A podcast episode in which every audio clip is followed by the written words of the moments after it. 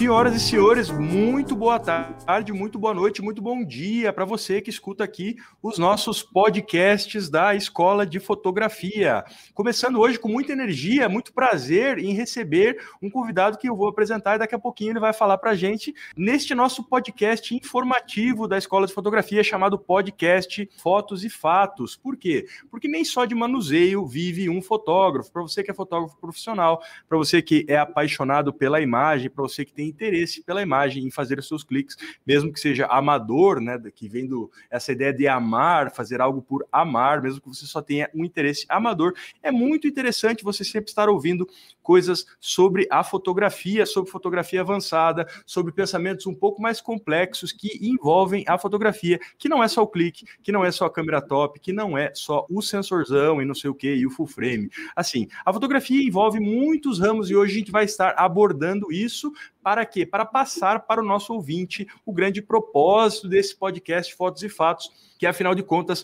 é fornecer soft skills. Soft skills a partir de novas ideias que os nossos convidados de todo o Brasil semanalmente vão estar apresentando para a gente aqui no podcast, para assim o nosso ouvinte conseguir melhorar o seu pensamento, a sua concepção, a sua execução. Então hoje nós vamos ter um episódio muito especial voltado a um âmbito muito, muito, muito amplo que está fulcrado, que é a base que constrói a fotografia de uma maneira geral, a fotografia material falando desde a época do analógico, onde a prata recebia a luz e era queimada, enegrecia sob os efeitos da luz, e assim vamos falando então de memória. A memória está fulcrada no coração como a base construtora, como a base construtiva da fotografia. E é muito, muito importante a gente falar sobre memória, porque temos um momento tão individual, um momento tão passageiro, uma fase tão superficial da nossa sociedade e da nossa humanidade como um todo. E como não falar em efemeridade? Coincidentemente, na semana passada, tive o prazer de gravar o outro podcast aqui da Escola de Fotografia, que é o Pod Fotocast, com o meu querido Marcos Montenegro Todo, semanalmente também promovemos então este outro podcast falando sobre a efemeridade. Afinal de contas, nosso, nosso momento é muito efêmero, é, as caducidades estão circunscritas, as obsolescências estão programadas, então nada é feito para durar. Vivemos um grande e efêmero presentismo. E quando eu falo em presentismo, necessariamente eu estarei esquecendo da memória e esquecendo de tudo isso que o nosso convidado hoje vai conseguir trazer para a gente através de palavras muito inteligentes e profundas, sem dúvida nenhuma, tá? A memória acaba sendo um espaço marginal nessa, nessa nossa sociedade que a gente vive, então, voltados ao presente, porque antes tudo era feito com base em, em, fornecer uma nova memória, em fornecer boas memórias. E hoje esse presente, necessariamente, ele esvai todo o conteúdo da nossa vivência, todo o nosso presente. Então, vivemos um presentismo absurdo, onde tudo se esvai, onde tudo é muito superficial e efêmero, e acabamos esquecendo da memória. E hoje recebemos aqui este fotógrafo cabeça, este fotógrafo profundo, então, intrínseco à própria atividade da memória, à própria atividade da fotografia, até pelos interesses que ele apresenta. Um fotógrafo, então, além de um fotógrafo psicólogo, um fotógrafo da psique, também considero, assim, o, o, o Lex como um fotógrafo antropólogo, um fotógrafo, fotógrafo arqueólogo, então, que ele vai revirando esses vestígios longínquos do passado. E é uma coisa muito interessante essa recapitulação, porque é um gênero muito amplo na fotografia contemporânea hoje, o arquivo, a memória, a nostalgia, todos esses, todos esses adjetivos de, de eternização, né, esses adjetivos que, que, que plasmam realmente a memória na eternidade. E como diz Walter Benjamin, a fotografia acaba funcionando como uma faísca que rompe a barreira do consciente e ela revela um grande inconsciente implícito por trás que os nossos olhos não são capazes de perceber porque não existe o congelamento do instante, não existe esse recorte do instante. Então a gente a olho nu não consegue perceber todo este contexto inconsciente e psicológico que uma fotografia pode apresentar. Então, dentro disso tudo, recebo então um homem que afirma que nada pode apagar a eternidade da sua história e com muito carinho e com muita honra apresento para vocês aí hoje o Lex Kozlik. Muito bem-vindo, Lex. Seja muito bem-vindo. Obrigado, Guilherme. Obrigado, Maurício, também pelo convite. Vai ser um prazer a gente trocar uma ideia hoje aí sobre esses assuntos que fazem parte da nossa história mesmo, hein? E a fotografia está totalmente envolvida com isso, é inegável, assim, porque sem, sem ela a gente não sabe como fomos, aonde estamos e para onde vamos, né? Assim, é, sem se apegar à história, sem se pegar à memória, a gente não consegue sair do lugar, né? Nem entender nada. Então, para começar tudo, se apresenta aí para a gente, conta aí sobre o seu trabalho, quantos anos você faz isso, como que você começou, conta um pouquinho da sua história para a gente. Vamos lá, acho que a história pessoal acaba sendo confundida até um pouco com a trajetória e a, também as minhas andanças no mundo da fotografia.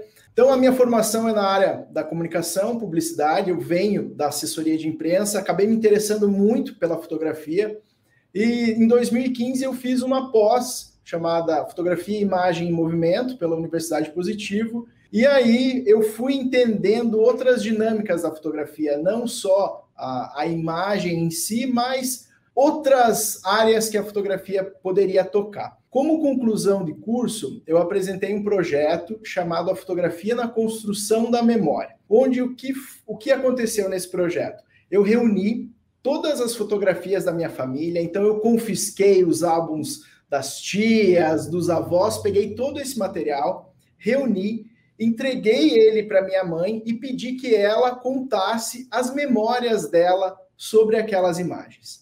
Aquilo rendeu um projeto muito bacana e eu não imaginava ainda o terreno que eu estava pisando.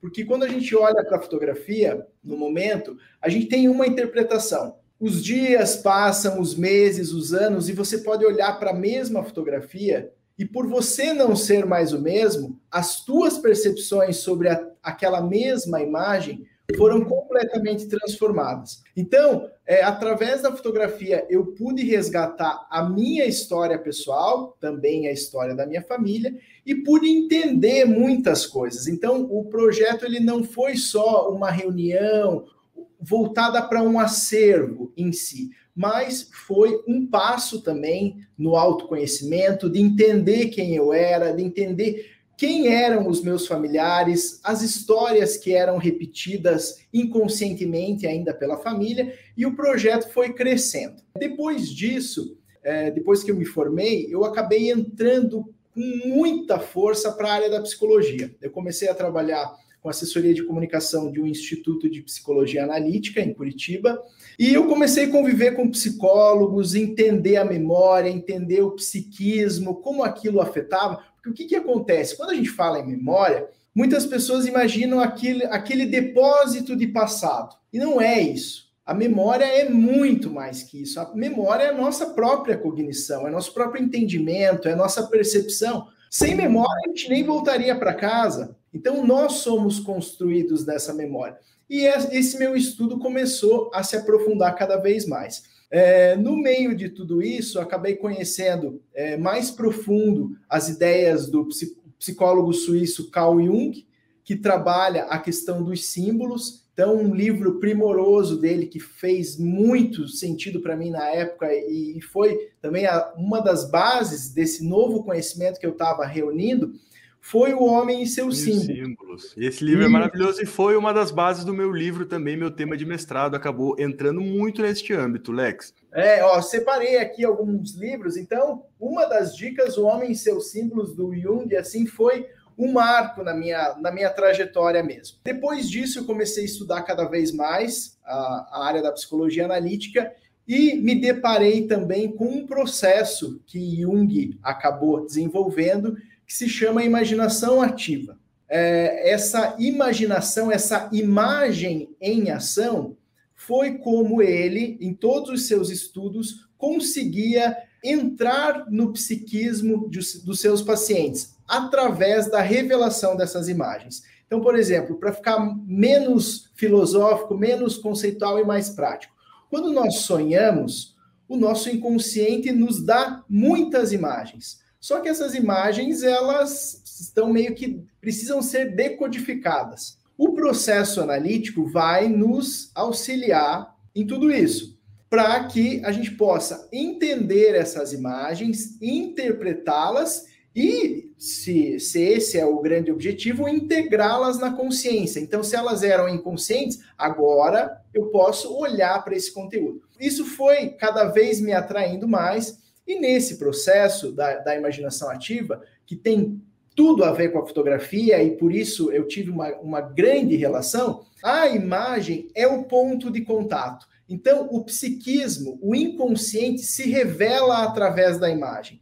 Isso nas culturas, isso em todas as eras. Se a gente for olhar para a história das religiões, nós vamos ver as religiões se manifestando através das imagens arquetípicas que são comuns muitas vezes em, em, culturas que têm grande distância, mas podem se ver esses símbolos permeando, símbolos muito parecidos até, permeando toda a cultura.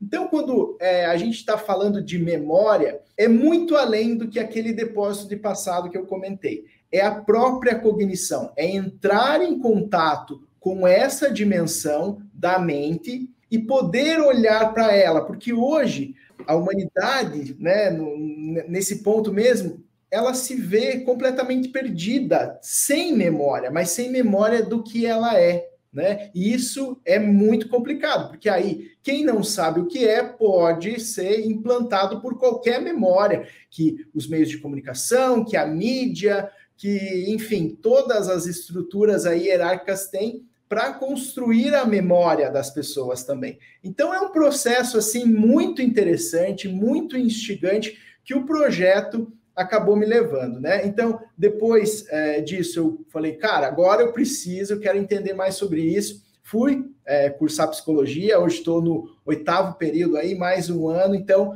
é mais uma área aí que eu uni. Porque eu vi a fotografia abraçando muitas outras áreas, né? Isso. Então, poder linkar ela, trazer isso de maneira rica, de maneira que instigue a pessoa a querer descobrir mais, foi uma das aí do, do, que acabou acontecendo na minha vida, né? Não que você planeja muita coisa, as, as coisas vão acontecendo por si mesmo e todo esse processo aí é, culmina em a gente ser quem a gente é, né? E é muito, muito, muito importante, então, dentro disso que o Lex falou, pensar que a fotografia ela abarca inúmeras ciências, inúmeros modos de fazer, pensar, interagir para com o mundo. A fotografia ela tem, portanto, inúmeras ramificações. Ela é sim um sistema de comunicação, ela é sim uma ciência social, ela é sim um artefato artístico, ela é sim uma intenção autoral ou uma intenção comercial. Então, ela envolve tudo isso e eu acredito que o Lex conhecida comigo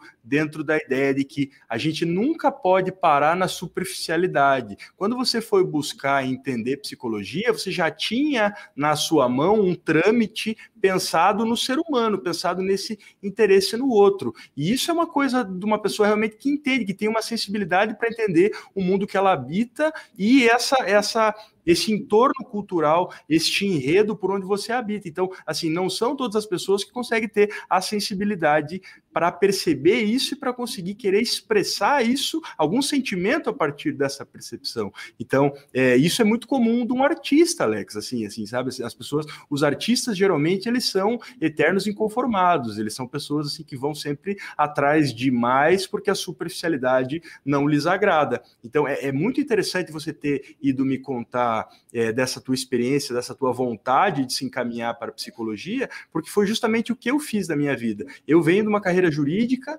muitos anos nisso, quase 10 anos nisso, passei dessa carreira, comecei a fazer fotografia, terminei a minha carreira de fotografia, fui atrás de um mestrado em fotografia realmente para ir atrás dessa profundidade, e aí onde eu aprendi sobre diversos subgêneros da fotografia contemporânea, incluindo arquivo e memória, que é um subgênero bastante articulado na Europa, eles são, eles têm uma espécie de fetiche nisso, e, e aí voltei e hoje eu curso sociologia na Federal, eu curso ciências sociais na Federal, justamente para ter essa, essa segunda opinião, essa segunda parcela de, de, de, de, conseguir realmente fazer um bom discernimento, ter dois parâmetros de discernimento, que eu acho que a pluralidade envolve todos os saberes da vida, principalmente do fotógrafo, hein? Para você que está me vendo aqui, que você acha que teu, teu Lightroom tá, tá na boa, que você já está tratando as fotos legalzinho, que você chegou num patamar de conforto, ó, Olho neles, olho neles. Não, nunca se entreguem para os paraguaios. Os paraguaios são a zona de conforto.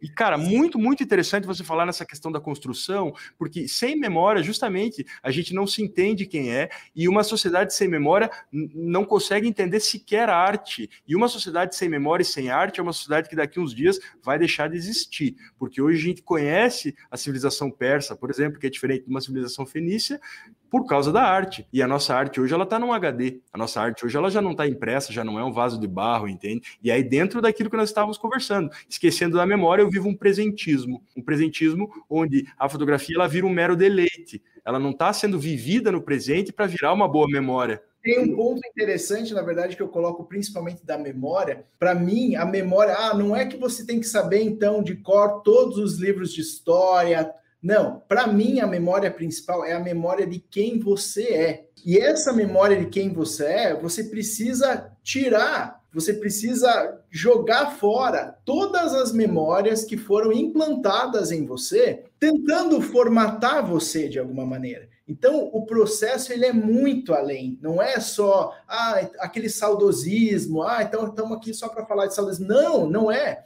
é um, um autoconhecimento para você ir ao máximo e resgatar quem você é na, na tua essência e esquecer tudo aquilo que foi a memória implantada em você, né? Então, é um passo, é um convite assim muito grande para as pessoas que olham para a imagem e poder olhar o invisível. Não é só o que vem para a superfície. O que vem para a superfície é o que vai ativar na nossa mente, o que vai ativar no nosso inconsciente para que outros materiais subam à superfície e a gente possa então trabalhar com eles, né? E a imagem, ela vai estar tá na base da compreensão humana e como eu falei, o psiquismo vai se manifestar através da imagem. Então, nós como fotógrafos, nós temos um grande papel nisso que muitas vezes nós não sabemos, né? Se fixa em conceitos de o que é esteticamente agradável ou é, daquelas grandes teorias e não a imagem ela tá para construir nos desconstruir ao tempo todo.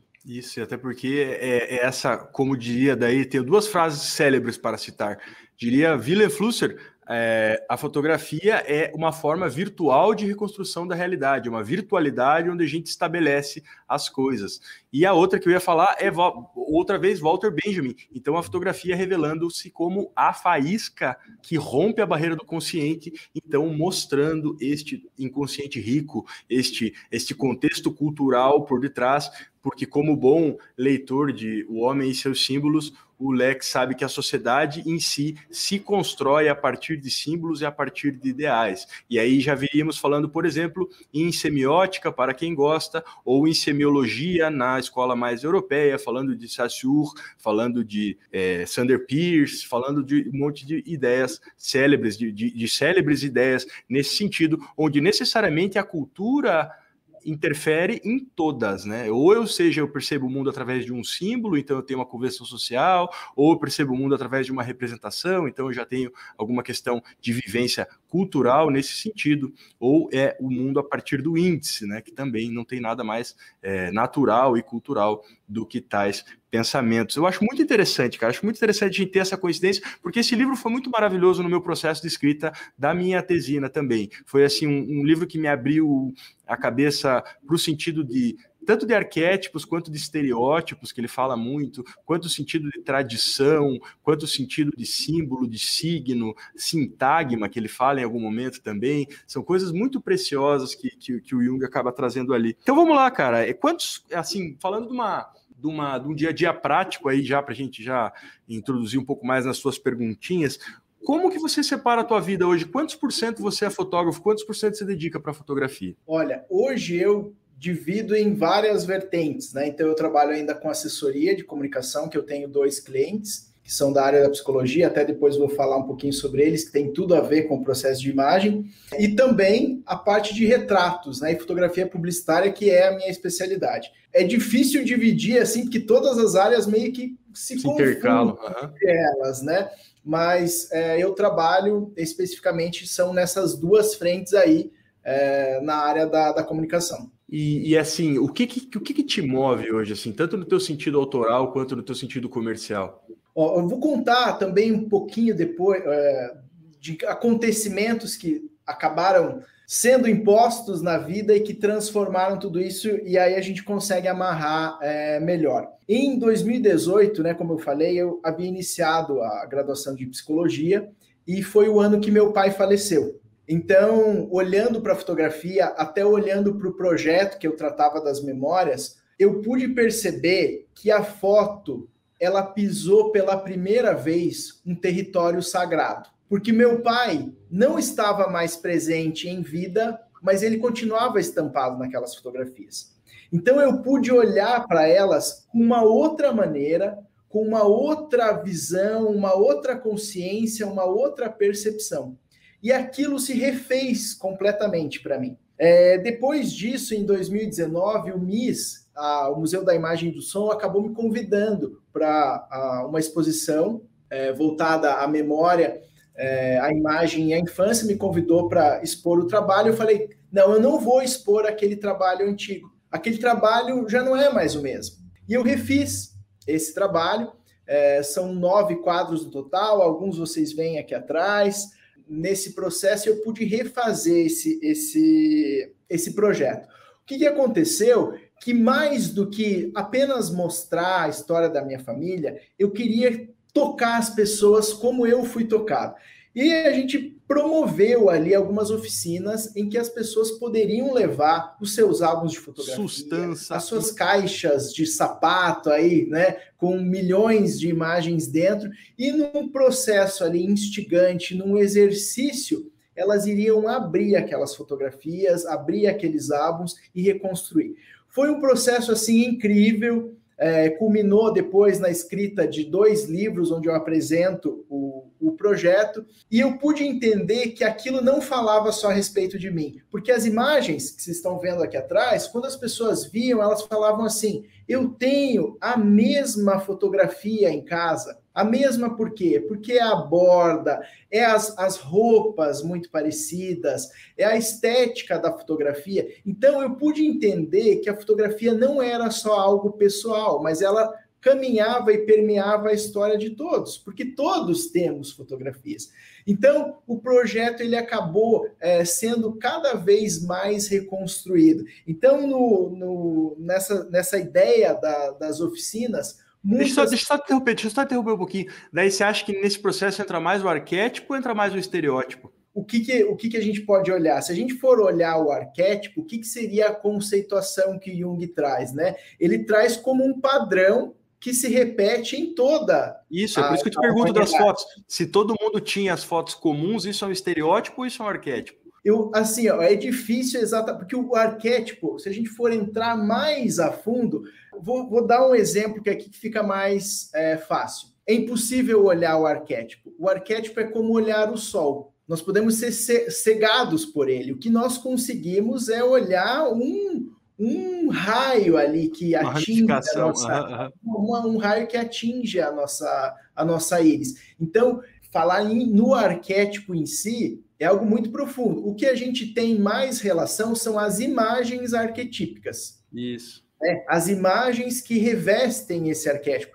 Porque um, um mesmo arquétipo ele pode ser ter diferentes roupagens. Vamos usar aqui o grande é, arquétipo de Deus, por exemplo. Em uma cultura ele é visto de uma forma, em outra cultura ele recebe outra roupagem, e a gente falando de fotografia vai falar de expressão artística também, vai ver diferentes é, expressões artísticas para retratar o mesmo conceito. Então tem essa diferença do que é o arquétipo em si e da imagem arquetípica, que é o que a gente mais tem contato né, os sonhos também, que nos enviam essas imagens arquetípicas, né, porque entrar no, no território dos arquétipos é entrar sim no território dos deuses.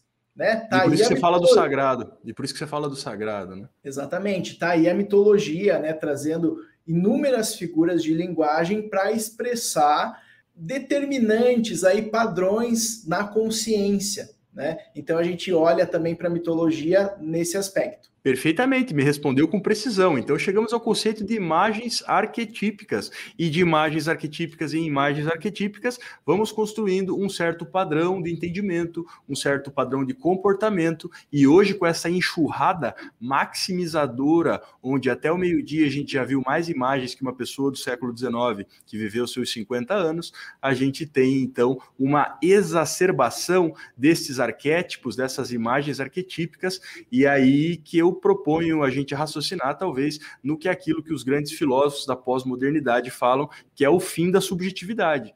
Será que não somos, afinal de contas, hoje todos formados por grandes imagens arquetípicas? Porque eu nasço no, no, Brasil, eu sou filho de índio, eu não falo guarani, eu não falo tupi, eu não falo tupinambá, eu não falo alguma, é, alguma língua da minha matriz, né? Eu me incorporo, eu, eu, visto a camisa da cultura, né?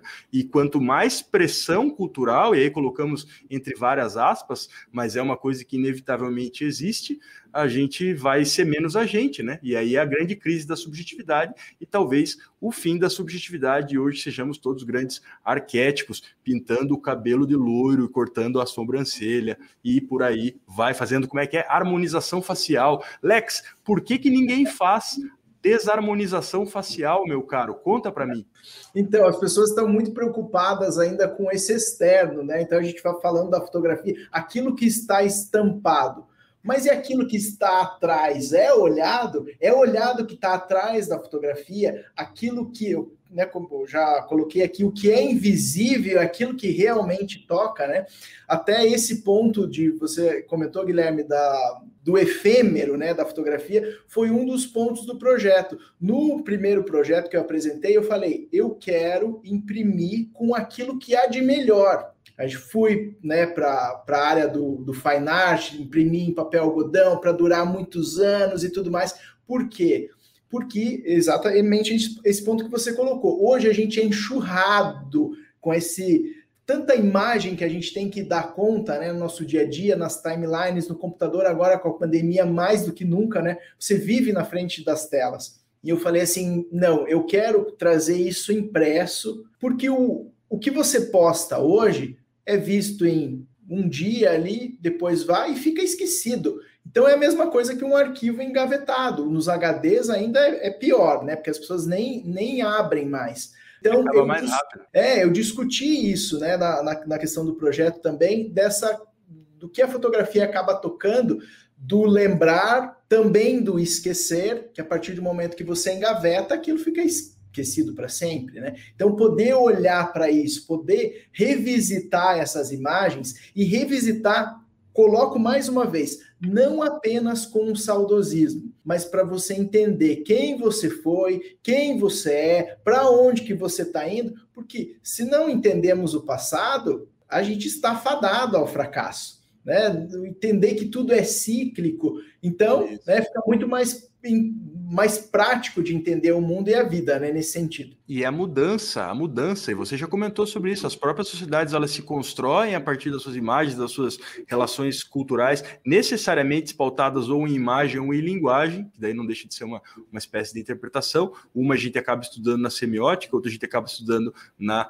é, sei lá, na psicanálise lacaniana, né, que trata muito sobre linguagem. E é muito, muito interessante isso, minha gente, porque mudança é parte da sociedade. E se hoje a gente muda, já não é mais por causa do texto, é por causa da foto, muitas imagens. E o que o Lex fala para a gente que ninguém pensa, ninguém para para pensar, é no sentido de pensar que aquela blogueira maravilhosa que saiu ali fez 40, 50 cliques para tirar aquela foto. E talvez aquele ângulo tenha favorecido o máximo possível, e talvez aquela luz, aquela roupa, aquela cor, e tudo tenha favorecido, tudo tenha sido pensado. Então, e aí vem a grande efemeridade, a grande fragilidade da fotografia, que tem um fator de importância tão decisivo e é tão manipulável, tão frágil, tão precária, então, fundando a nossa sociedade. E aí você comentou, então, que ia falar algumas experiências viscerais em breve, eu vou pular essa pergunta aqui, então, que eu ia te perguntar alguma coisa relativa às experiências viscerais, e vou perguntar já uma outra que estava engatilhada aqui, no sentido de que você acha que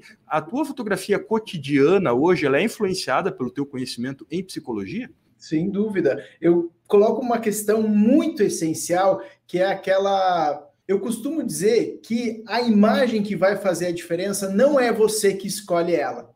é ela que te escolhe, ela que te captura primeiro e você vai lá só e faz um registro.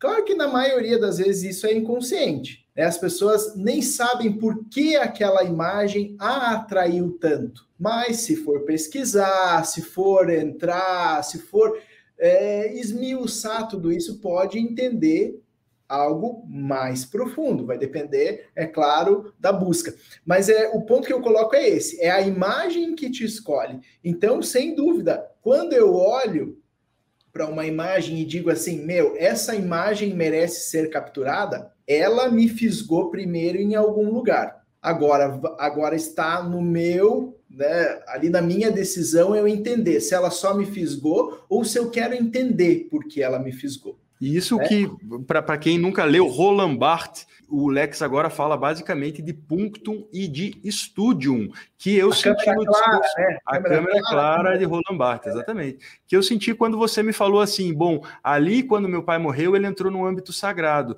E isso era o que Barthes sentia na fotografia da estufa, que era a fotografia que ele falava que jamais mostraria para alguém, porque ela não estaria capacitada a despertar as, as mesmas emoções, os mesmos sentimentos que despertava nele, entende? Ela se torna algo precioso e necessariamente algo sagrado. Porque quando você fala de amor, você fala de algo sagrado. Quando você fala de, de construção de amor através de uma imagem, é necessariamente uma relação sagrada antes de ser uma relação inicial, antes de ser qualquer coisa. E aí, disso que você está falando, o que é que te fisga? É o subjetivo ou é o coletivo? Essa é a grande questão. Até que ponta de fora, até que ponta de dentro? A gente for entender o que nos fisga fora é algo que está dentro, né? A gente vai olhar é a própria projeção. Por que essa imagem nos fascina tanto? Será que é ela ou é algo em nós que nós Isso. não conseguimos enxergar? E que ela é a ponte que nos instiga a olhar para isso. Enquanto você estava falando, Guilherme, você estava falando ah, as experiências viscerais aí tudo mais e né, tocou no, no assunto do meu pai, de a pessoa, como você falou ali que a pessoa não estava preparada para ver, né? É, ele jamais abriria essa foto porque a pessoa não seria comovida da forma como aquilo comovia a ele, Roland Barthes. Sim, eu tenho uma experiência assim que é que está envolvida com isso que o que você estava falando me veio na hora. Quando o meu pai faleceu, nós o velamos na casa da minha avó, no interior, onde poucas pessoas participaram. E teve um momento em que eu quis ficar só eu e ele na, naquela sala. E eu fiz uma coisa que eu imagine, jamais teria imaginado que eu poderia fazer. Eu fotografei ele no caixão. E eu guardei aquela foto. Essa foto está guardada em envelopes dentro de plásticos, dentro de livros que estão dentro de caixas enfim, não é uma foto que jamais ficaria no porta-retrato. E eu posso te dizer, todas as vezes em que eu estava muito instigado a olhar para aqui, olhar para aquela imagem, quando eu abro, meu, me arrepia aqui, mas quando eu abro aquilo, eu sinto todo o sentimento, todas as sensações, tudo o que eu vivi naquele dia, na, na luz daquele dia que foi a última dele na Terra. Então, é, que você tocou ali é exatamente isso. É, a fotografia ela tá além de você querer postar e para que o outro veja, para que as pessoas recebam like. A fotografia ela pode ter uma coisa que ela diz só para você e para mais ninguém. Ninguém viu aquela imagem nunca. Aquela imagem é minha, é só minha. E se você me perguntasse qual é a foto que você fez em toda a tua carreira, eu que já fotografei tanta gente, tanta artista, artista celebridade, tanta coisa. Qual que é a fotografia mais importante e que mais te comoveu? Sem dúvida nenhuma, eu vou dizer que é essa. Então, é muito além de fazer fotos para só ganhar curtidas ou para, nossa, eu sou bom, a minha técnica é boa. Não, eu preciso olhar para aquela imagem e eu preciso dialogar com ela e ela precisa dialogar comigo. Quando a gente entra na fotografia nesse ponto e começa a entender a imagem nesse ponto, que ela fala conosco, enquanto nós também nos expressamos com ela, muda a percepção. A percepção que era limitada, que só via aquela a superfície ali, ela consegue ir muito além, muito mais profundo e ela começa a enxergar muito mais coisa. Então é um exercício é, de percepção constante mesmo. Eu acho muito bonito você falar isso, eu, até porque me arrepiou também. Senti assim a comoção, assim, eu acho que a gente acabou entrando numa sinergia de pensamentos, algo que realmente me fez arrepiar aqui por baixo dessas minhas blusas pretas.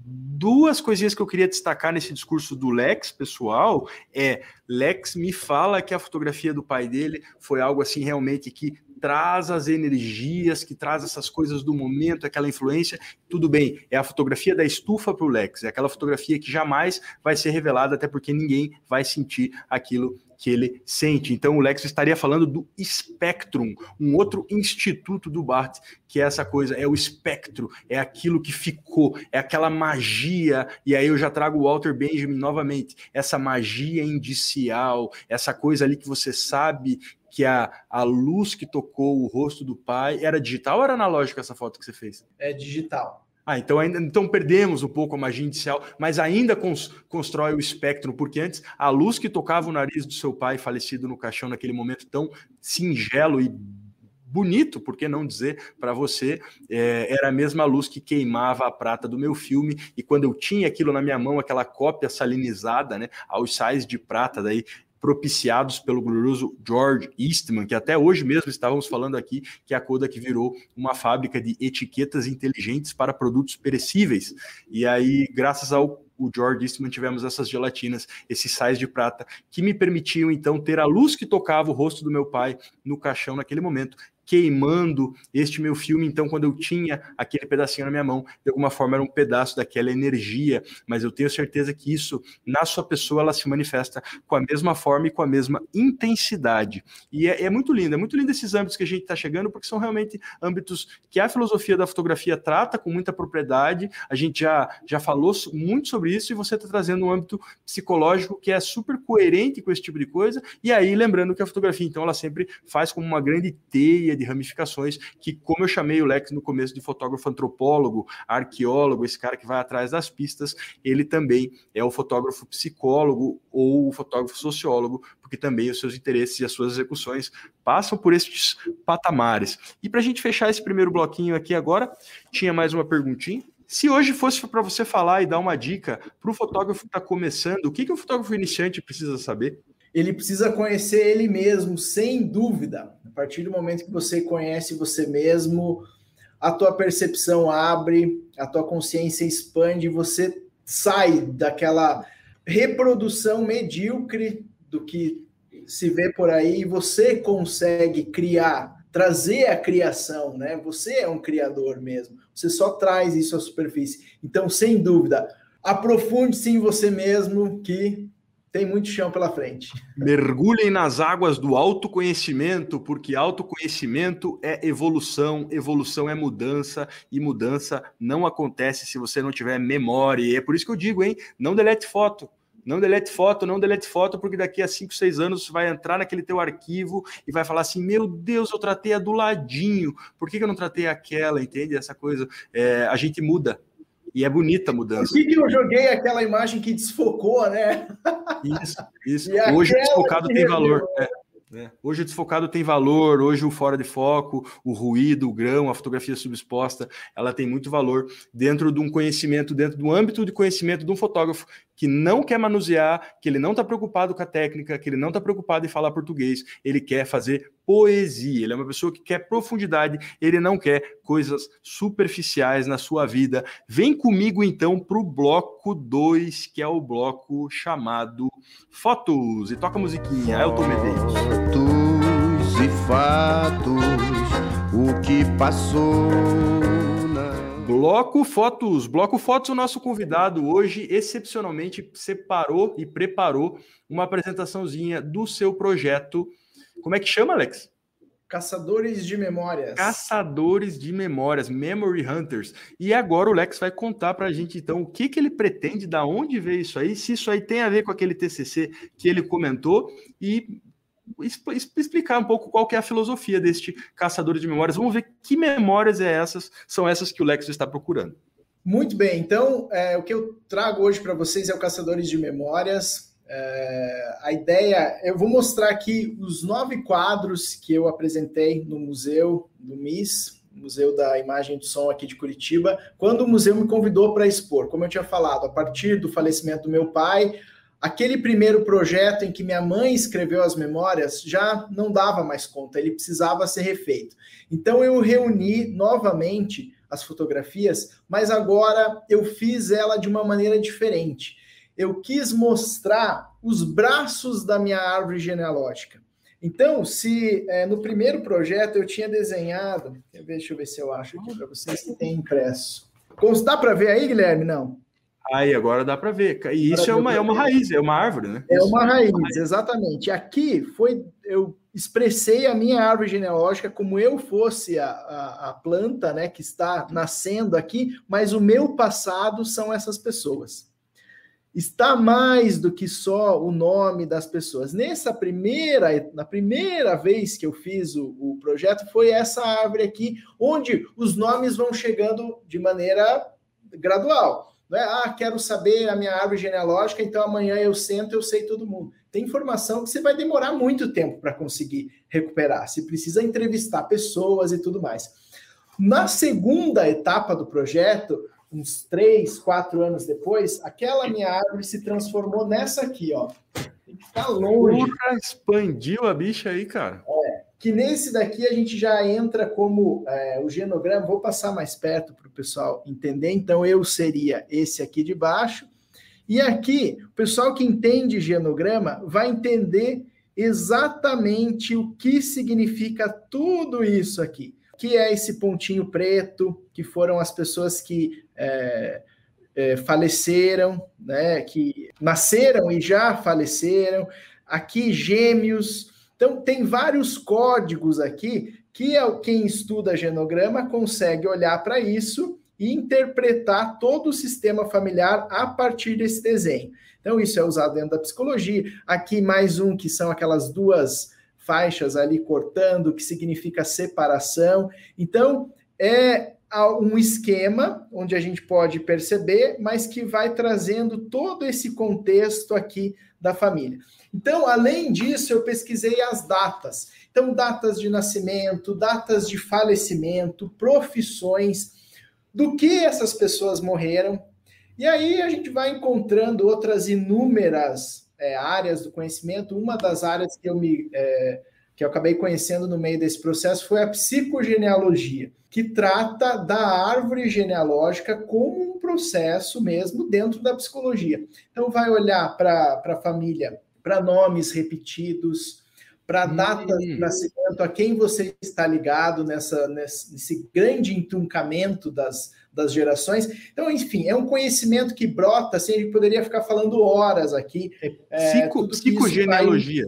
Psicogenealogia. Até eu tive o grande prazer, na exposição no MIS, eu recebi a Mônica Justino, ela é psicóloga, psicogenealogista, e ela é, assim, uma das pioneiras nesse estudo aqui no Brasil. Então, ela também pôde é, dar o seu depoimento, é, enfim, ela fez a leitura dela da exposição, uma pessoa assim incrível é, e muito séria também no estudo da psicogenealogia no Brasil que teve que eu tive a honra de receber na exposição.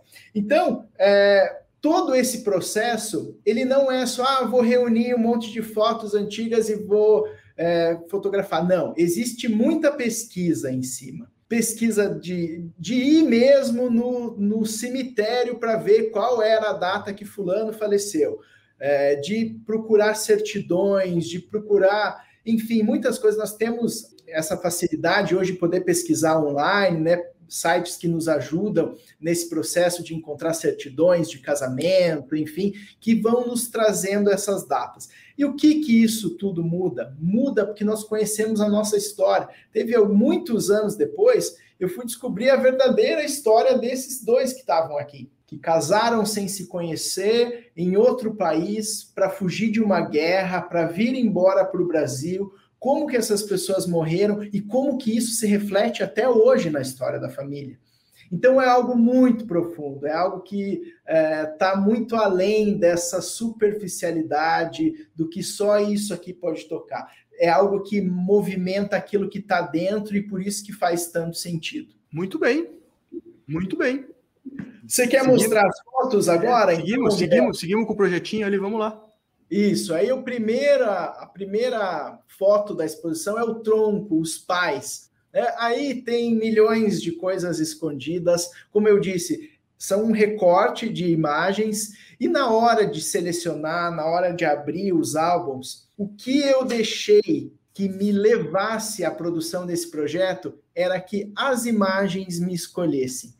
Eu não escolhi as fotos mais bonitas esteticamente, pelo contrário, eu escolhi as fotos que realmente falavam comigo naquele momento. Claro que se eu fosse fazer o projeto hoje, certamente eu iria escolher outras imagens, mas essas é, foram aqui as que falavam no momento, né, que continuam também falando, porque cada vez que eu entro, por exemplo, aqui no escritório, esses quadros ressignificam uma maneira incrível é, a cada dia. Então tem muita coisa escondida. Uma das coisas assim que eu mais gosto dessa fotografia é um espiral. Ele começa ali no bebezinho, lá no, no pai segurando, e ele vai fazendo um espiral ao contrário, ó. Ele vai do bebê para a foto 3x4 para cima. Contrário, para a direita ali. Uhum. Isso, daí para a mãe, ele desce na folha, ele pega aquela criança andando uhum. de bicicleta, ele sobe no filme lá, ele sobe no pezinho da criança uhum. lá,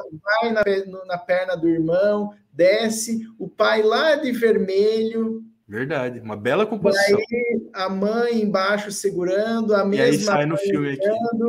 E o pai lá deitado no sofá. Então, assim, é um espiral infinito. Entendi, muito interessante mesmo. Eu consegui visualizar aqui com clareza.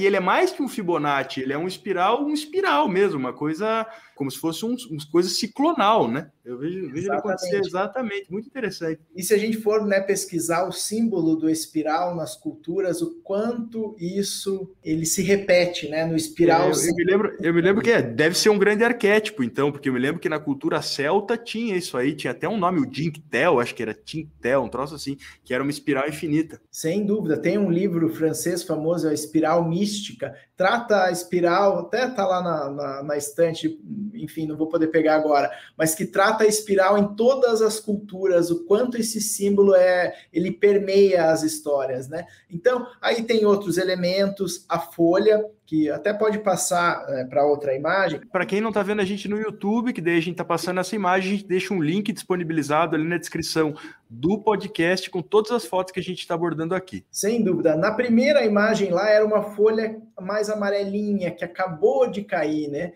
Aí são duas folhas mais antigas, mostrando já de ancestrais que já não estão mais em vida, né? Então a folha é um dos elementos que permeia todas as fotografias na amarração, né, principalmente por a gente tratar da questão da árvore genealógica, né? Então essa imagem, por eu ter feito é, a exposição com ela, eu tive muito, muitas percepções. Então as pessoas chegavam, eu tenho uma foto dessa em casa. Então elas elas olhavam para aquilo e eu vi, meu, essa história não é só minha. Né? Como eu falei ali, são as bordas, é o sistema da fotografia, a fotografia que era um evento, né? essa, essa foto ali no, no canto é, inferior direito, é um momento em que se para para fotografar, né? não, é, não, é, hoje que você pega o celular, faz mil fotos lá para escolher uma e tudo mais. Não, é um momento é um evento mesmo da família. E era uma importância, você tinha que respeitar a figura do senhor fotógrafo, você beliscava as crianças que não paravam quieta. Se ele errasse a fotografia, seria um problema para ele. Existia um certo respeito. Hoje, a superficialidade ela acabou atingindo até isso. Sem dúvida. Também a fotografia do casamento, né? Muitas pessoas levaram é, nas, nas oficinas as fotos dos seus ancestrais e você percebia que era nítido a mesma posição, o mesmo enquadramento, às vezes até o fundo muito parecido, né? Então, é, a gente que fala de estética, né? A estética na fotografia, a estética na fotografia de casamento, a estética ela muda de acordo com o tempo. Né? Então, nós percebemos isso e também a qualidade das fotografias, que isso é indiscutível. E é um dos pontos assim principais do projeto. O que, que eu percebi? As fotografias mais dos meus ancestrais mais distantes, os meus trisavós, são melhores em questão da, da impressão e da, da durabilidade do que as fotografias que você imprime hoje. Isso sem medo de errar. Por quê? Porque hoje você paga ali né, uma bagatela para imprimir uma imagem e você acha que você é que está ganhando. Quando é a tua vida que está se esvaindo é, pelo ralo. Esvaindo, né? Então, se você paga lá um preço simbólico para imprimir uma foto, ela vai durar aquele mesmo tempo. Então, as fotografias, depois que vocês vão ver lá para frente, vocês vão ver que elas são, elas têm muito mais, elas são diferentes, elas, elas têm qualidade mesmo. É uma imagem. Densidade, de... são imagens Densidade. densas, né?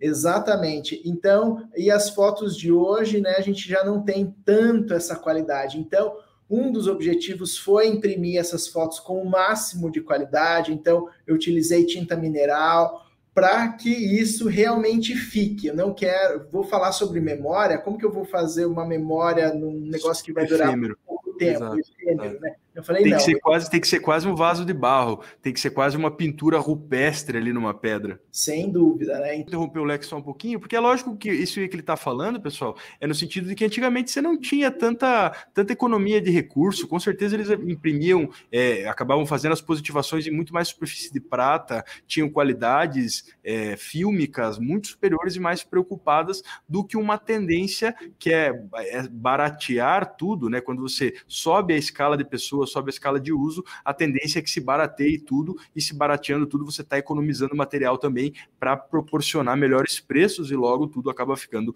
efêmero e superficial outra vez. Sem dúvida. Pode passar para a próxima, Guilherme. Aí também seria outro braço dessa árvore, as raízes paternas, né, os avós paternos. Então aí a gente também tem é, algo que é muito comum a, maioria das pessoas, que são esses quadros aí com formato mais oval, né, oval né? Onde a, a fotografia se mistura com a pintura, também logo mais acima, todas as pessoas de terno e gravata, sendo que talvez nunca tenha usado terno, né? Por exemplo, os meus avós são da roça, né? Então é, era pintado um terno, né? Então a gente vê a, a fotografia se confundindo com a, a pintura, a ilustração, para criar, né, para expressar aqui né, algo. Então, aqui também nesse eu já trago os meus avós que eles são vivos ainda, né? Então, tem uma foto deles mais atual, da minha avó ali no, no lado superior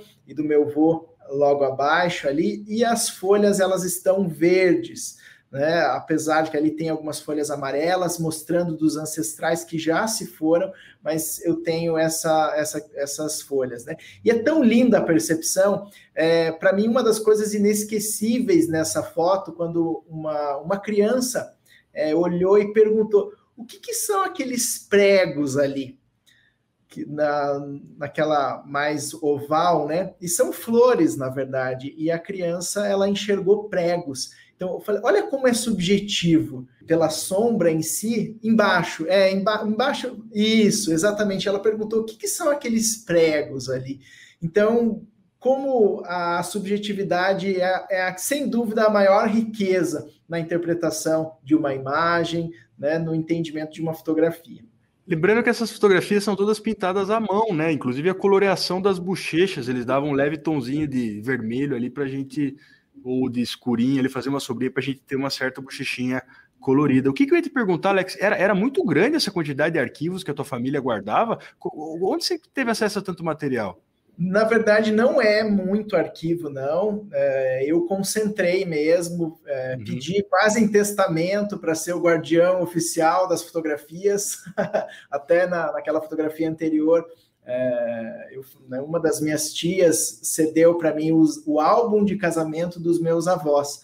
Então eu sou hoje o guardião oficial aí das fotografias da família, mas também né, dando devida atenção, porque muitas vezes isso, é, as fotografias, quando uma pessoa morre, elas são jogadas no lixo, literalmente. Então, é, toda, eu percebi assim que toda a família tem um guardião de memórias, um guardião das fotografias. Então, se você gosta desse assunto, aproveite peça isso enquanto não é jogado fora, porque depois que é jogado fora, é um passado que a gente é, deixa de travar contato.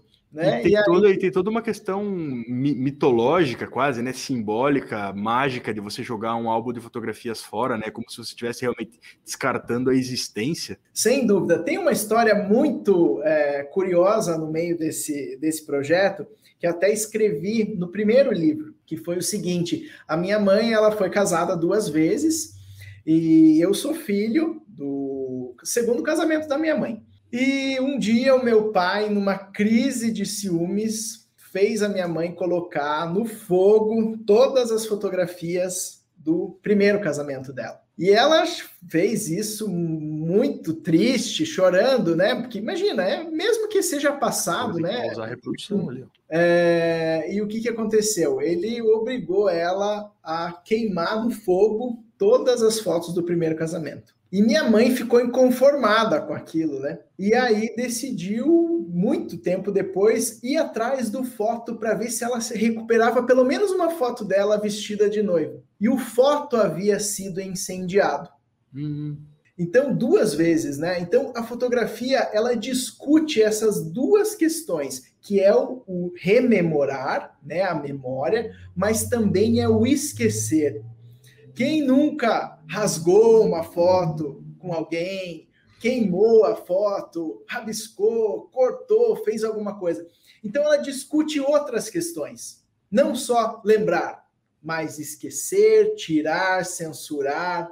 Então é muito interessante esses movimentos que a fotografia gera e que né, a gente pode perceber aí também. E feliz da gente que teve a oportunidade de rasgar uma foto, né?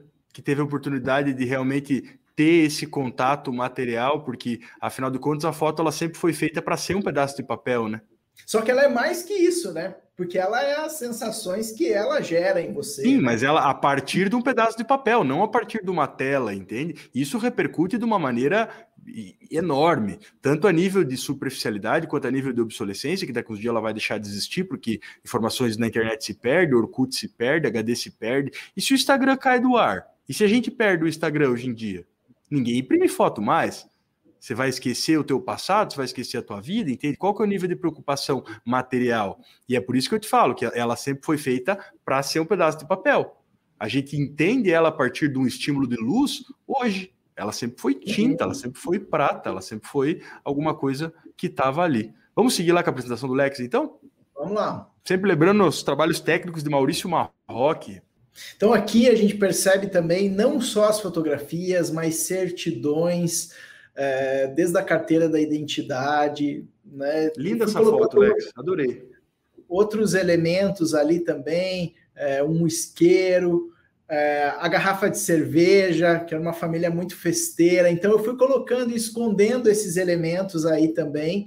É, e também, mais uma vez, né, como já comentei, uma pesquisa muito grande em relação às datas e também curiosidades, outras situações aí da família que foi interessante poder registrar, porque isso se perde. Se não é escrito, se não é documentado, a memória não adianta confi confiar na memória, né? ela precisa ganhar o material mesmo, ser concretizado ali, porque senão eu até vou olhar, eu preciso, as datas de nascimento, não sei, até informações eu preciso ter essa referência para poder, porque não adianta confiar só na memória, né?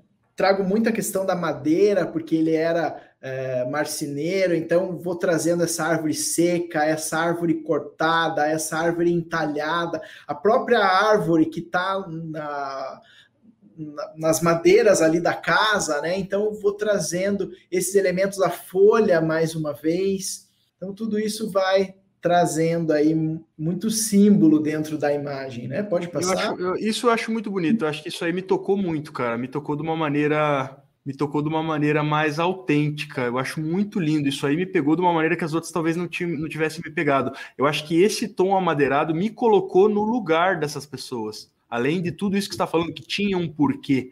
Mas eu acho que esse tom amadeirado talvez me lembra alguma coisa da própria casa de madeira. Eu acho que faz uma relação muito bonita com aquele preto e branco que está impresso no quadrado ali, que inconscientemente o nosso cérebro sabe que aquilo é madeira.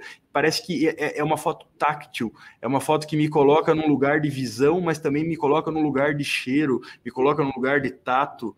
Sabe assim, ela tem um sabor brasileiro, um sabor interiorano, assim, sabe? Eu sinto um, putz, essa foto me pegou de jeito, viu? O seu Deodolindo Franco e a dona Paulina Stierba. É, e tem situações, né? Então, por exemplo, olha que eu descobri que ele não permaneceu na escola porque era canhoto e por esse motivo batiam e amarravam a mão dele para que ele escrevesse Mas, a mão direita. gente do céu!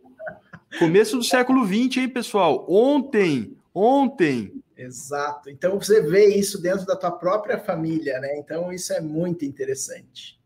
E essas e outras curiosidades a gente só só consegue é, a partir do momento que estamos então é, em contato com pessoas tão apaixonadas e que têm tanta vontade de realmente se expressar pela imagem. Que coisa bonita. Obrigado por isso aí, Lex. Valeu. Pode passar, Gui? Aí também outros elementos, né? É uma Bíblia que esse Legal. meu é, avô era muito fervoroso, então são é honra também a eles, né? Acho que o grande, a grande palavra disso é não eu por incrível que pareça, eu não sou muito conectado à minha família, de estar sempre junto, eu sou mais na minha, confesso mas esse projeto ele me conseguiu trazer uma nova perspectiva sobre a família, de eu entender que a família eu carrego no, nos meus próprios genes, porque a história deles é também a minha história, né? Olha quantos ancestrais a gente tem é, dentro de nós e nós estamos revivendo muitas vezes essas histórias de maneira às vezes tão inconsciente, né? A partir do momento que a gente começa a olhar sobre isso, é como se eles mesmos se sentissem honrados por isso, né? Então é um processo aí muito instigante que a fotografia nesse contexto de memória mesmo acaba trazendo. Mas eu considero esse interesse que você demonstra aí o mesmo interesse que te fez estudar psicologia, entende? É esse interesse no outro, esse interesse pelas coisas intrínsecas no onde a gente não vê, entende? Essa curiosidade incessante. Sem dúvida, acho que é o invisível, né? Uma palavra assim. É e um dos pontos também que eu coloco, eu acho super interessante a gente discutir, essa relação entre a imagem e o imaginário. Né? São palavras muito parecidas, mas que é, têm uma relação tão importante, né? Porque a, a, imagem que desperta o nosso imaginário, ela é a, o que fisga tudo isso, né? Então a gente como produtor de imagem aí, a gente tem muito mesmo para estudar, não é só morrer numa questão técnica, né? Muito mais que isso. Não ficar refém da técnica, né? Claro, a gente precisa dominar a técnica para ela ser a nossa aliada, né? Mas não ser refém dela lá e ter uma fotografia sem vida que não traz muita coisa, né? Acho é, que... falar, é falar português, né, cara? A gente não pensa para falar, a gente simplesmente fala. A técnica Exato. tem que ser a menor, a menor das, das preocupações, né? Exato. Lindo isso aí também, cara, madeirado, é, esse sobreposição de jogos, essa 3x4 fechando ali, dá a impressão até que é do século XIX, né? Uma coisa bastante clássica, né? Achei muito lindo. Gostei também, ah, me chama muito essa coisa do amadeirado nesse teu projeto. Todas as luzes, elas têm esse cuidado, essa luz é, é, que abraça, essa luz assim que, que, mostra carinho com essa coisa do diário íntimo, né? Assim, eu mostro, eu vejo, é, eu, eu, vejo muito cuidado assim nessa tua seleção. Sem dúvida, e até o processo em si ele é muito interessante, porque não é ah, foi lá correndo e fiz uma foto. Não, eu coloquei no tripé e eu fui assim, detalhe por detalhe. Tem vídeo é, de eu mexendo na foto, assim, encontrando o máximo. Parece que, e assim, teve foto que foi feita demorou para ser feita mesmo. Não, não é isso daqui, não é. Parecia só clicava e dizia assim: é quando tudo parecia estar tá em perfeita sintonia, né? Então tem o, a questão do acaso, não sei, mas ela pode ser muito pensada assim para ela transmitir algo, né? E é algo que você está sentindo naquele momento, né? Talvez se fosse fazer hoje seria completamente diferente, né? Já pontuei isso. É, e elas colocam é, esse trabalho teu, ele, ele tem um, um, um, condão, digamos assim, ele tem um dom de chamar a gente para um não lugar. Ele chama a gente para uma coisa assim que ela é similar e aí entra justamente essa coisa da imagem arquetípica. É uma coisa assim que parece que a gente já sentiu esse cheiro, já pisou nesse lugar, você sabe, é uma coisa, é, eu, eu costumo falar, é, é, quase um conhecido invisível, assim, uma, é um, um, reconhecimento que não existe, sabe? É, um, é uma coisa comum, é uma coisa familiar para quem já realmente teve o contato e que nem a gente falou, conseguiu rasgar uma foto e conseguiu ter essa coisa de pegar um álbum de fotografias, um diário da família e realmente ver. Tem um trabalho bem interessante do, do, do Benedito Ferreira, lá em Goiânia. Um abraço para o Benê, até se algum, algum dia ele estiver ouvindo a gente, é, que ele, ele, ele pega esses álbuns familiares dele e coloca grandes pregos, ele prega determinados álbuns, determinadas fotos, como se aquilo realmente tivesse sido assim determinante, então marcante na construção da pessoa dele. Então, assim, são, são os pregos de construção da própria criação da personalidade dele, né? Eu achei uma maneira bastante é, violenta, até rude, né, para você abordar uma coisa tão delicada e tão íntima, mas eu, eu acho um paralelo válido, porque mexe muito com essa coisa do arquivo, com essa coisa do diário íntimo e da memória. Sem dúvida, ó, vou abrir uma outra aba aí, a questão dos pregos em si, né? Eu hum. fiz um trabalho voltado para a área da psicologia hum. com é, crianças que faziam automutilação. Hum. E eu falei, gente, não tem como não, não entrar na arte em si, né? E eu fiz um paralelo com as obras da Frida Kahlo, onde você vai ver pregos no corpo dela, no rosto, enfim, tem muito, muita figura de automutilação nos quadros dela. E aí a gente fez um paralelo né, entre esses adolescentes que estão se automutilando com as obras dela como expressão artística. Foi muito interessante, assim, foi aplicado esse projeto numa escola aqui em Curitiba, então foi muito legal, assim, como essa expressão, né, ela pode ser algo criativo e não destrutivo. Isso, então, ou você pode isso, ou você pode fazer a pessoa realmente começar a olhar no mínimo, no mínimo olhar isso de uma maneira diferente, né? Exato, exatamente. A percepção, né? Essa é, é, o que deve ser transformado mesmo. Aí essa, uma das imagens também trazendo a folha, a mochila de viagem, né? Porque a gente está tratando aí de pessoas que vieram de outros países. Então, um postal do Rio de Janeiro lá muito antigo que eu tinha também no fundo da imagem, mais desfocado, quando eles vieram embora para o Brasil as, as cartas. Essa imagem é muito interessante porque tem uma escrita que tá é, a, é uma montagem aí dessa essa que está escrito aí é o fundo dessa fotografia que está a mulher sentada. Ah, você escaneava é, elas. É, e aí diz, vou ler aqui do quadro que está na minha frente. É, é, esta mulher velha é minha vovó, é mãe do papai é gente antiga da Europa.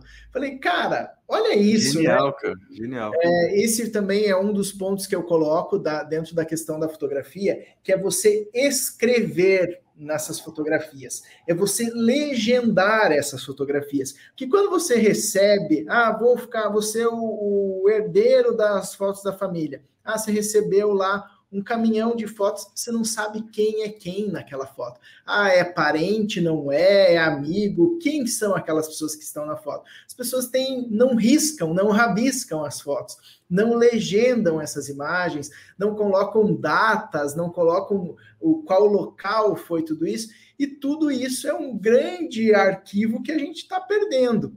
Né? Então, é, um dos exercícios da oficina, né, com, quando eu trabalho com essa questão da memória é você escrever, você legendar, você trazer informação que você sabe, porque logo essa imagem às vezes não vai estar tá mais é, com você ou você não vai estar tá mais aqui e aí é um eterno desconhecido, né? E é uma informação que você acaba agregando, porque daí, diferentemente do pé de foto, que o, o, pé de foto você restringe, aqui não, aqui a restrição ela acaba sendo uma coisa que abre as possibilidades, pelo contrário de restringir. Você coloca um título não a nível de você delimitar e falar para o cara, olha, tenha essa interpretação. No sentido o contrário, de você falar para o cara, olha, nunca deixe de ter essa interpretação, sabe? Justamente preservar a memória. Exato, muito bem. Pode passar? Para mim, é uma das fotos principais, é a que está no meu fundo aqui. É, teve muitas outras histórias que nem convém abrir aqui, mas que eu descobri depois da história dessas duas pessoas. Então, eles casaram sem se conhecer para vir embora para o Brasil, né? Fugindo ali da, da, da Varsóvia, na Polônia. Então, vieram para cá. Então, eu coloco essas alianças, um manto polonês também que eu tenho aqui, que é, eu pude retratar, acredito, expressar também isso, né? E foi muito interessante, há dois, dois três anos atrás, é, eu fui para a Espanha e eu levei essas duas fotos comigo. E falei assim, eu quero trazer vocês de novo para o lugar de onde vocês vieram, assim. E foi um momento. Vocês foram para a Polônia? E vocês foram para a Polônia? Não, não foi, não foi necessariamente a Polônia, mas foi um, um gesto assim de uhum. levar eles de novo para o lugar que eles vieram. Essa minha, né, minha atriz-avó, ela acabou morrendo de depressão na época não existia, né? Porque veio para um outro país e ela passou a vida inteira dela sentada numa pedra no pátio da sua casa, onde um dia ela morreu. Então, você vê a tristeza né, de alguém que foi arrancado da, da sua, terra, da sua terra e ter que casar e ter que ir embora para outro país, e nem sabe muito bem, às vezes, o que está fazendo, e morrer sentada numa pedra no pátio da casa, né, com maior tristeza, numa época que nem se diagnosticava né, a, a, de, a, de, a depressão, por exemplo. Se eles então, morreram em 50 e 62, então eles são aí nascidos no século XIX, né? É, então aí é um dos pontos, né? Quando começa a ficar mais longe as datas, não tem acesso, né? É. Não tem acesso na maioria das vezes às datas de nascimento. O que a gente acaba encontrando mais são nos registros de óbito e tal, que acaba é, né, tendo isso, ou ainda nos. Gente, parece meio mórbido, mas é, muitas das informações eu encontrei em cemitério mesmo, de ver cemitério de ancestral lá, que sabia que estava enterrado, achar e pegar a sua a, a, data ali com data de nascimento e falecimento que estava na lápide, né? Então, assim, tudo é fonte, tudo é um arquivo que você pode ir vasculhando, né? E você não está vasculhando só o externo, você está vasculhando a tua própria história, a tua própria identidade, a tua própria subjetividade, né? Então, é um processo, assim, bem instigante que eu é, convido a todos que têm interesse para é, mergulhar nessas águas profundas. Lindo demais, lindo demais, e é um âmbito que coloca a gente num não lugar, numa não presença, é uma coisa que, que acaba sendo vital para o artista, pelo menos tentar entender o que, que ele sente com relação a isso, porque quando a gente se revisita, a gente está entrando naquilo que você falou lá atrás, Lex, que é super importante, que é o autoconhecimento, entende? Que é esse entendimento, você materializar quem sou, não adianta você partir para coisas muito distantes do que você já é, do, do, que a tua personalidade aponta. Isso é uma coisa que tem que ser respeitada, ela tem que ter sensibilidade, você tem que ter tato para entender os próprios gostos, não é de uma hora para outra. E o que, que eu ia te perguntar, eram muito distantes as cidades desses teus parentes? Você fala, é, tive algumas viagens, a maioria foi no interior do Paraná mesmo, né? Então, entre Irati e Água Clara, que é um distrito de Irati, Ponta Grossa, Guarapuava, ficou entre mais essas cidades mesmo. Uhum. E eram todos de origem polonesa? Tem polonês, tem ucraniano, aí tem uma, uma parte da família que tem italiano, então também fui olhando para essas diferentes nacionalidades né, que a gente pode encontrar dentro da nossa, da nossa árvore. E como vocês veem, né, Kozlik, Kozlik denuncia, né? tem, mais, tem mais um aí, vamos descer? Tem mais um? Tem. Essa seria a última árvore, né? A última imagem, né? Que seria mais a árvore. profunda as raízes, maior pode ser a árvore. Isso. Então, é, para mim, essa imagem que fecha é uma árvore viva, é uma árvore seca, é um tronco de uma árvore cortado ali, né? E é um broto surgindo desse próprio tronco, né? Então, também, é, muitos elementos que eu trago dentro do, da imagem em si, né? Que expressam mesmo uh, a importância de se olhar para essa nossa natureza, né? Que bonito isso, e essa nossa natureza casa totalmente com isso aí, com a tua proposta, né? Com essa coisa da raiz, do tronco, da genealogia. Isso é, isso é, é mais do que natureza, é a natureza humana, afinal de contas, né? Sem dúvida. E hoje, assim, um dos, dos pontos que eu é, trago dentro desse projeto é que esse projeto não é só meu, ele é um convite a quem quer conhecer mais da sua própria história, a ser também, a fazer, a construir o seu livro de memórias a partir de todo esse processo. Então, eu tenho desenvolvido toda uma metodologia com entrevistas, é, enfim, que o objetivo final após tudo isso, é a construção de um livro de arte mesmo, da sua história, que eu falo assim, é, instigo as pessoas a construírem a obra que vai ficar no, na mesa de centro da casa dela, que é, lá contém a história, lá é um baú de memórias vivo mesmo para ser folheado, para ser revivido, para ser ressignificado, porque toda vez que você olha aquilo, ele é ressignificado.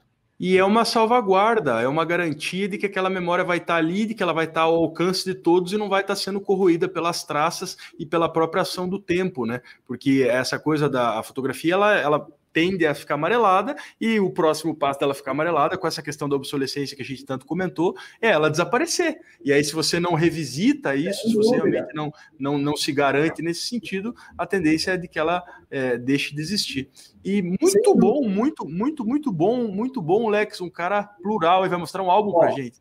Aqui, então, vocês têm as versões dos quadros, né? Que é, foi a versão da exposição. E aí, esse projeto aqui, ele conta a história minha, a história da minha família, do projeto, mas a ideia é levar as pessoas também, convite as pessoas a reconstruírem a sua história pessoal. Então, esse daqui é o meu projeto, é o livro que conta né, a história, que vem trazendo, é, aí com, contando desde a exposição, vem trazendo é, toda a trajetória do, do projeto aqui em texto, né? Também aí apresentando as imagens. Então eu tenho essas duas versões aí, né? Dos quadros e também do livro, né? Lembrando que o livro ele é, ele é aí tudo onde o projeto passeou, né? Então o projeto acabou ganhando aí a mídia mesmo, né? Tem muitas entrevistas aí contando sobre o projeto, e aqui vou, vou trazendo tudo isso, né, para as pessoas que querem conhecer um pouquinho mais. E aí você revela teu processo de trabalho, você se revela para a audiência? Nesse sentido, não, porque o que, que acontece? É um projeto. Tudo que eu estou fazendo aqui, eu estou contando a minha história, né? A partir do momento que você vai contar a história de uma pessoa, aí tem toda uma técnica por trás, né? tem toda uma metodologia por trás em como construir uma história pessoal, porque por mais que pareça, ah, é tranquilo, vai fazer ali e tal. Pelo contrário, a, a escuta primeiro precisa ser qualificada, é, ouvir a pessoa é, dialogar com suas próprias memórias não é apenas onde ela fica falando lá e elocubrando algumas coisas. Muitas vezes ela vai entrar em contato com áreas um tanto difíceis, com é, negociando perdas, negociando lutos, negociando muita coisa. Então, é, além de entrar em contato, tudo isso precisa ser ressignificado, às vezes precisa ser elaborado. Né? Então, uma escuta qualificada é o grande ponto do projeto. E aí se desenvolve toda a metodologia da separação das fotografias antigas pelo cliente, a, a, até as entrevistas em si, a definição do arco narrativo. Então, aí vai para todo um processo mesmo aí de roteirização. Né? Quem vai ser o personagem, qual vai ser a voz do personagem, qual é o tempo da narrativa, quem são os personagens, quem é o coadjuvante, quem é o antagonista da história, tudo isso trazendo elementos aí para ser uma história mesmo que inspire, né? Qual é o objetivo do projeto? Então, parte aí de infinitas perguntas. É, a ideia né, é um projeto muito customizado, isso não se fabrica né? Ele, é, ele é feito sob encomenda mesmo, um a um. Eu não consigo fazer esse projeto muitos, então eu tenho três por ano que eu consigo fazer, então é um processo limitado. Não anuncio, não. É, é, é pessoas que sabem mesmo e entendem o valor de tudo isso que convidam para fazer o projeto, e aí é com muito carinho, com muita satisfação que eu também posso ajudar e abrir as portas desse imaginário, né, da, da memória, que é um território meio oculto, mas sem dúvida que eh, tem um grande, né, um fascínio riquíssimo aí na, na vida de tantas pessoas. E que todo mundo tem, né? E que todo mundo tem e necessariamente precisa saber, porque tão importante você saber do presente é você saber do passado. Então, www.caçadores de memórias, cacadores, então, sem cedilha, caçadoresdememórias.com.br. E chegamos ao fim do nosso bloco fotos. E agora, antes da gente encerrar com ele, que é o nosso fotógrafo além de antropólogo, além de psicólogo, além de arqueólogo, é o nosso fotógrafo biólogo, então, porque fala de raízes. É o nosso fotógrafo que está com as raízes para todos os lados. É o nosso fotógrafo que fala em psicogenealogia. Isso? Psicogenealogia, uma área do Caraca. conhecimento incrível. E, e, é um fotógrafo, então, bastante plural, que com certeza vai ajudar caso você faça um projeto Caçadores de Almas, você já pode tirar a sua cidadania italiana dali a pouco, porque o Lex vai ter levantado tudo certinho com nome, sobrenome documento e foto, pessoal. E aí não vai ser qualquer processo de, de, de cidadania, com certeza absoluta. Então terminamos com este homem fantástico, plural, dinâmico e curioso, chamado Lex Kozlik. Toca a musiquinha então, clique na fogueira. Clique na fogueira, então, só para introduzir o Lex, para não deixar ele tão na fogueira. São perguntas objetivas, diretas, sobre questões é, bastante essenciais ao nosso dia a dia. Então, assim, a primeira coisa que vier na cabeça, primeiro sentimento que você acha interessante compartilhar com a gente. Então, o primeiro tema do clique na fogueira é então, manipulação de pixels. Ah, meu Deus, é na fogueira mesmo, na literalmente. Fogueira. Meu, tem problema manipular. A, a, a, própria a percepção já é manipulável, né? Então, vai lá, sem problema. Bora que bora. Photoshop neles. É, outra coisa, segundo tema do Clique na Fogueira, educação à distância. É um novo mercado, é um novo boom, sem dúvida nenhuma. A gente está vivendo uma grande transformação na educação sem pestanejar poder falar isso. Então, é uma grande oportunidade. Aqueles que estiverem atentos aí vão encontrar um grande mercado e um grande potencial aí dentro dessa área. Como estamos atentos, então, alô merchan, alô merchan, alô mercadoria aqui na Escola de Fotografia. Então, até o final de 2021, estaremos no desenvolvimento de um curso realmente profissionalizante online para você de qualquer canto do Brasil, lá de Minas Gerais, lá do Mato Grosso, que tem muita gente que procura aqui a escola. Alô, você do Mato Grosso, alô, você do Ceará, meu querido Ceará, que já morei aí há alguns anos então, já já a escola de fotografia, toda essa nossa metodologia, então, alguns anos à frente do tempo, então, com 20 matérias para te instigar por todos os lados, para fazer realmente você se autoconhecer e a nascer um olhar fotográfico aí na sua pessoa, sem reproduzir nada, sem copiar nada, realmente se conhecendo, indo aos pouquinhos assim, indo como o Lex faz, então, um trabalhinho de formiga, levantando fotinho por fotinho, e realmente no final ter uma construção robusta, uma construção plural e bonita, porque afinal de contas, o fotógrafo tem que saber de psicogenealogia, sim, senhor, sim ou sim. O fotógrafo tem que saber de tudo um pouco, ele tem que saber pelo menos que a psicogenealogia existe e que eu não sabia. Muito obrigado para o Lex. Outro tema, então, do nosso Clique na Fogueira: todos somos fotógrafos. Meu, que fogueira é essa? Somos, né? O olho tá aí para ser visto, né? Mas a gente precisa aprimorar esse olhar, aprimorar nossa percepção. Todos sim, mas todos temos muito potencial para também aprimorar essa, essa grande dom que a gente recebeu. Muito bem, e o Lex tem o gabarito, então. É, então, o último tema, agora, é, agora misturando um pouco com a, com a tua profissão de psicólogo também, devo iniciar uma terapia? Sem dúvida nenhuma. Um dos melhores investimentos para quem quer fazer na vida, em tudo, em tudo, em tudo. E ó, vou aproveitar para fazer um merchan aí. Alô, merchan, alô, mercadoria. É, não, para as pessoas que falam que, ah, mas terapia é caro e tal e tudo mais. Uma grande mestre minha da graduação, chamado Madalena Becker, tem um projeto incrível para quem quer fazer terapia, mas não tem condições financeiras para bancar um processo psicoterapêutico. Então, num valor social, a plataforma chamada Psi Social, PSI Social, aproxima psicanalistas de pessoas que querem fazer um processo psicanalítico com um valor social. Eu sou conselheiro de comunicação do projeto, é um projeto riquíssimo, então não é mais uma dificuldade a questão do preço, do valor. Então, se você tem vontade e que, ah, tô, tô meio sem grana, acesse Psissocial e tenha à disposição muitos psicanalistas ali para você escolher aquele que mais vai, é, você tem uma, né, uma identificação ali para você poder iniciar um processo terapêutico, porque o processo terapêutico é para a vida inteira. Talvez a gente não entenda nas primeiras ali, nas primeiras sessões, é tudo tão difícil, é tudo tão truncado.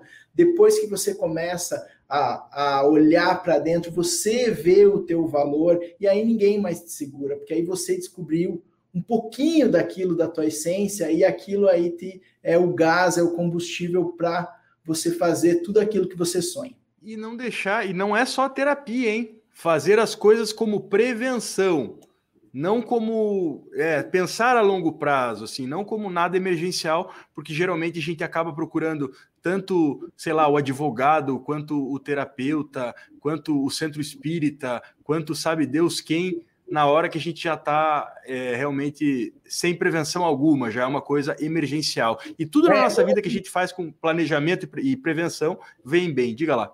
E quando a gente olha para a saúde, né, as pessoas vão atrás da cura, atrás do remédio que as livrem dos seus sintomas. Quando a gente pode, através da psicologia, né, através da psicanálise, da psicologia analítica, poder olhar o sintoma como uma maneira de acesso a o que esse inconsciente quer nos falar. Porque ele quer nos falar muita coisa, ele quer falar que não, não é mais para você, não é mais para a tua vida você viver uma vida sem significado, onde você só trabalha, ganha dinheiro, mas você não vive. Enfim, todas as outras coisas que é, a, a sociedade nos joga para cima, né? implanta essa memória do que é ser feliz, do que é ter é, sucesso e tudo mais, e você não consegue descobrir aquilo que você mesmo veio para realizar, que a tua essência veio para realizar no mundo. E a partir de como a gente pode descobrir isso? Olhando para si mesmo, olhando para dentro, olhando que a gente vai poder enxergar um pouquinho, um pouquinho, um pouquinho, um pouquinho daquilo que mais, né, mais incendeia a nossa alma, nosso coração. Salve de palmas para o Lex. Salva de palmas para o Lex. Eu acho que fechamos agora com chave mais do que de ouro, uma chave de diamante, uma chave de diamante. Neste recado do Lex, então, ensinando que a terapia ensina a viver e a fotografia ensina a ver. E aí eu posso tanto dizer viver em caixa alta quanto ver em caixa alta, porque não basta viver e ver, é preciso viver e ver. Sem dúvida. É isso aí, então. Muito obrigado a todos os presentes, obrigado aqui, trabalhos técnicos de Maurício Marroque, a presença ilustre e complexa e profunda de Lex Koslik, então, nosso companheiro aqui de Curitiba, Paraná, estando sempre trazendo fotógrafos, trazendo fotógrafos do Brasil inteiro e hoje o nosso conterrâneo, com muito prazer, com muito gosto, recebendo aqui Lex Koslik, o nosso fotógrafo, arqueólogo, psicólogo, biólogo e antropólogo. Muito obrigado, Lex. Sem, sem palavras, velho. Gratidão, Guilherme. Gratidão, Maurício, pelo convite. É um prazer aí estar com vocês. Sucesso para a escola, que muitas pessoas possam é, ser tocadas por esse conteúdo. Né? O que eu vi ali já no Instagram, curti muito que esse conteúdo atinja muitas pessoas, porque acho que é isso que a, a, fotografia precisa. A fotografia ela tem substância, né? Ela não é só algo superficial. E quando a gente vem né, com isso e pode aliar outros conhecimentos, eu trago um pouquinho de conhecimento, tem infinitos as, as variáveis, né, a maneira que a fotografia pode se expressar de forma rica. Então, cada um tem a, a sua história, cada um tem a sua estrada, é esse ponto, é descobrir qual que é a tua, a tua estrada, e aí você não precisa copiar ninguém, você não precisa temer ninguém. Será que eu estou fazendo certo? Será que eu estou fazendo? Não importa. O teu coração, a tua expressão, é ela que vai comunicar e é ela que vai tocar outras pessoas, sem dúvida. Viver e ver. E tá dado o recado pelo nosso querido Lex. E é isso aí, então, a fotografia. E aí, como, como a fotografia, como já dizia os nossos trisavós e bisavós, ela tem que ter sustância. Sustância, meus caros. Sustância. E esse é o recado, então, que fica deste nosso maravilhoso episódio do Fotos e Fatos hoje. E eu deixo, então, este recado que a fotografia ela é sustância e memória, basicamente o produto do que a gente conseguiu falar hoje. Muito obrigado, Lex. Uma boa jornada para você. Um prazer imenso te conhecer digitalmente e seguimos aqui. Continuem ligadinhos no nosso podcast Fotos e Fatos, semanalmente recebendo fotógrafos do Brasil inteiro para trocar isso que a gente trocou com o Lex hoje, que é experiência e vivência. Muito obrigado. Tchau.